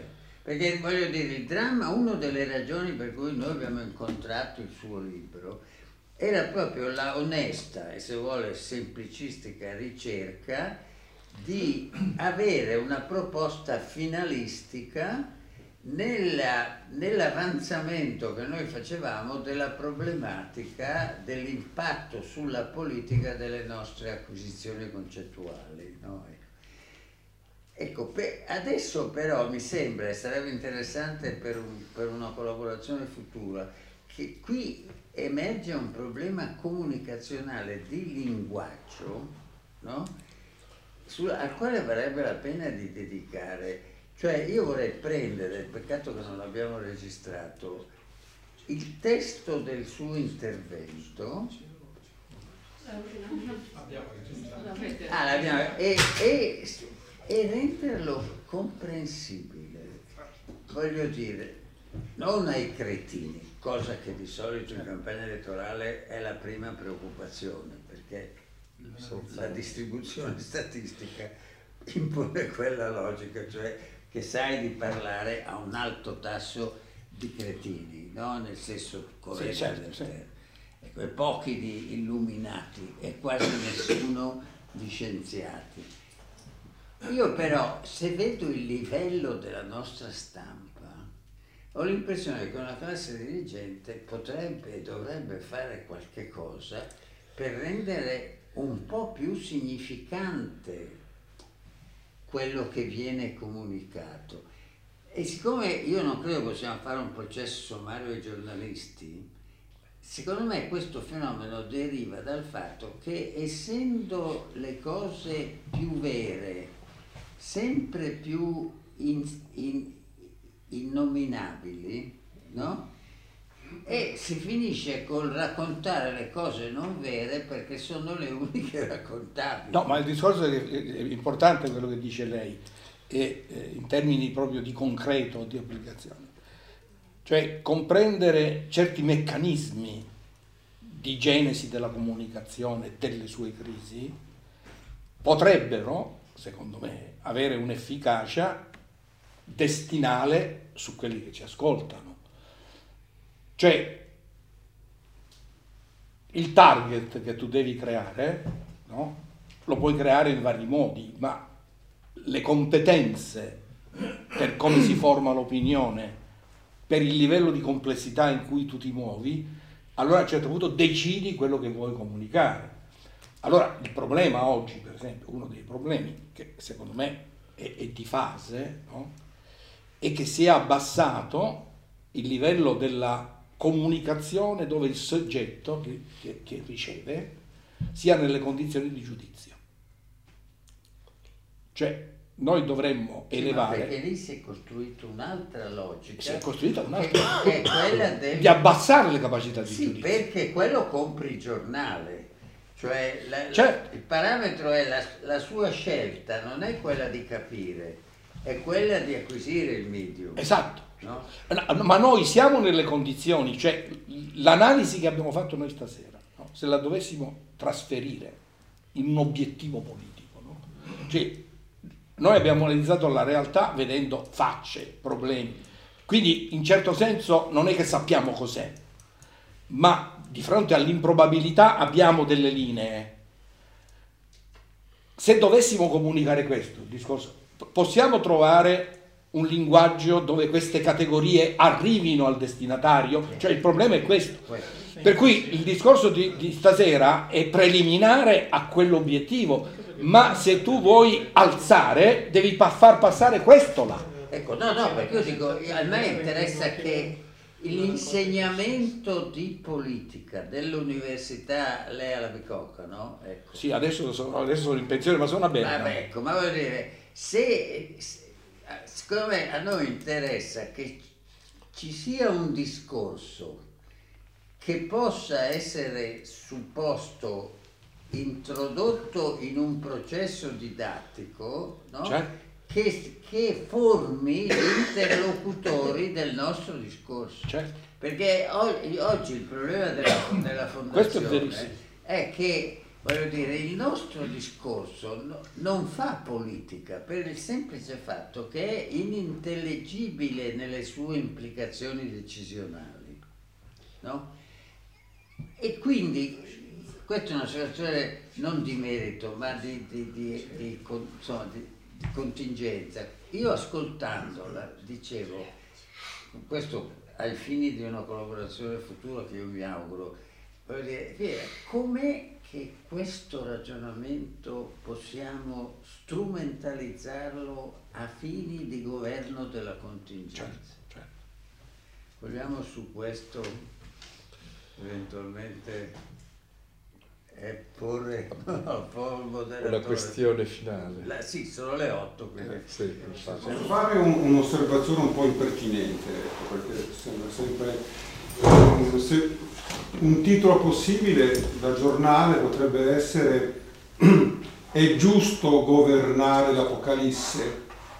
Chiedercelo, Bel titolo. perché come dire il risultato è questo qua, mi sembra delle però il problema ecco perché uno deve ragionare Sì. che eh, il, tra il titolo e il testo, poi ci vuole il testo, Ma eh, poi ci vuole il testo. l'occhiello, una traduzione in... Ma lei è giornalista? No, però scrivevo... No, perché secondo me ecco, questo fa parte del nostro, della finalizzazione di questo nostro lavoro di cui ci avvaliamo della collaborazione dei nostri ospiti, no? perché secondo me eh, appunto, il, tema, il tema concreto è il tema, io lo chiamerei così, della dirigenza, della, della, della, della del, del, governo, del della contingenza. Cioè, secondo me la cosa allucinante è l'impressione che, che tutte le problematiche rilevanti escludano dei protagonisti gestori di esse. Cioè noi stiamo, tutta l'intelligenza, dal mio avviso, del mondo sta lavorando a costruire problemi insolubili alla politica. No? E quindi, e questo secondo me è molto, lo si vede chiarissimo negli Stati Uniti. Cioè gli Stati Uniti sono di fronte a, a, a un ordine del giorno di problemi che non sanno risolvere. E io ho una figlia a New York che, che, che spiega come, per esempio, di fronte al problema delle candidature della democrazia americana, il meglio è assolutamente incerto, perché, cioè voglio dire, eh, Trump non va bene per una ragione, Biden non va bene per un'altra, eh, la Warren non va bene per una terza. Io le ponevo il problema dire, e Bloomberg va bene? Sembra di no, perché ci sono... Ecco, e allora io voglio dire, una, appunto, se, se domani io avrò ospite un vecchio amico americano e probabilmente dirà, chiederà cosa ne pensate di quello che stiamo facendo noi nella selezione della nostra classe dirigente? La risposta è boh.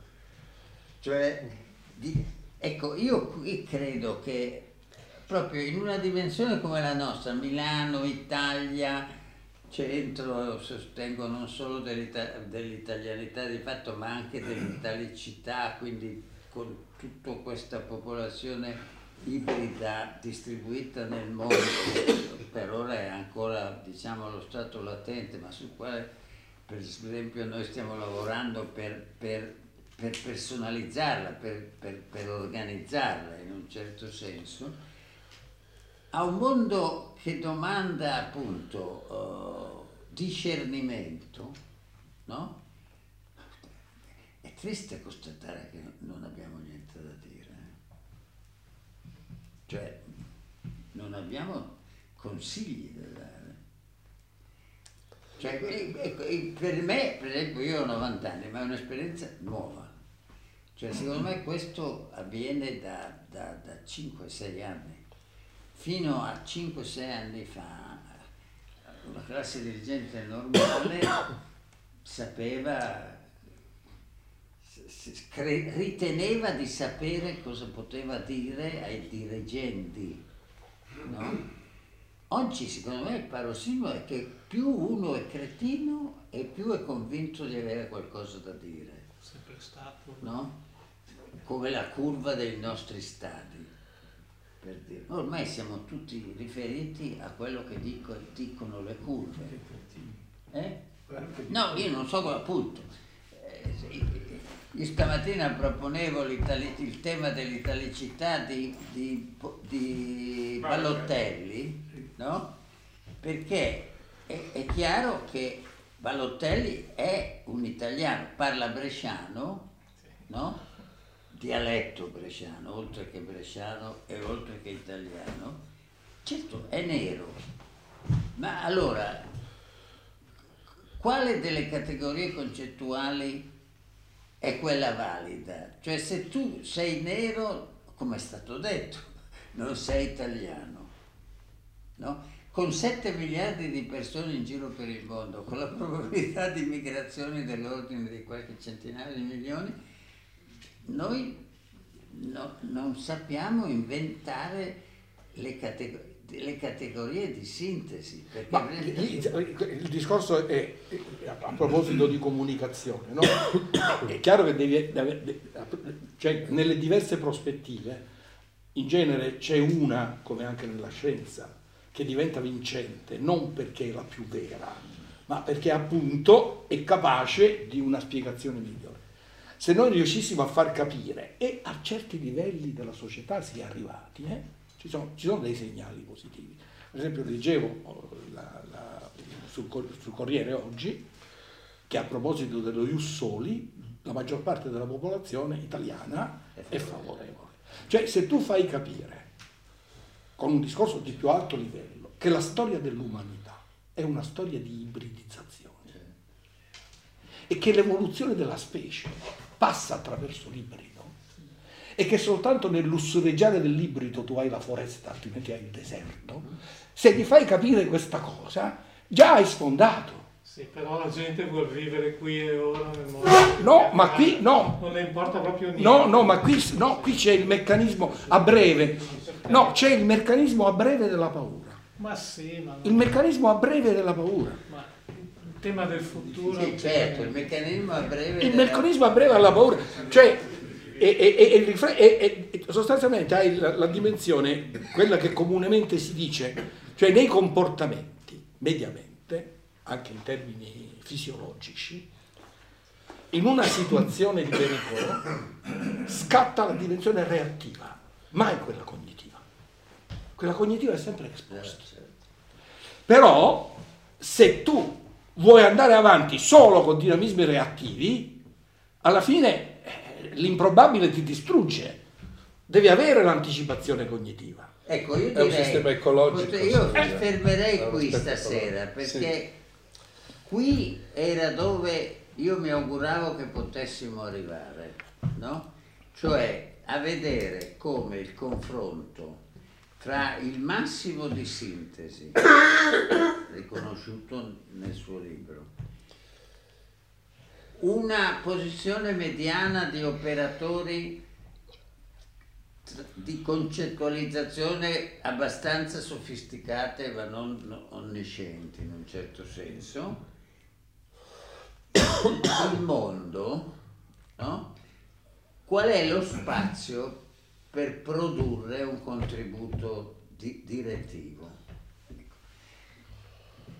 Io posso concludere su questo, perché secondo me questo dice il senso di quello che abbiamo fatto e il senso di quello che dovremmo continuare a fare. Cioè, probabilmente io sarei molto contento se nel suo nuovo libro che mi auguro starà scrivendo, eh, voglio dire, la discussione di stasera in qualche modo le, le posso essere servita. No, c'è, c'è, le serve posso, di sicuro. Le posso dire, qui confrontato dal, dal mio collaboratore Francesco, che noi qualcosa portiamo a casa dal discorso di stasera, no?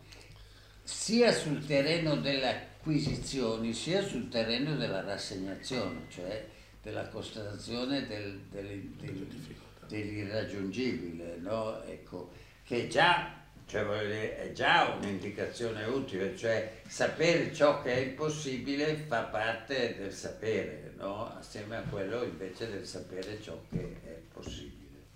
Grazie a tutti. Grazie.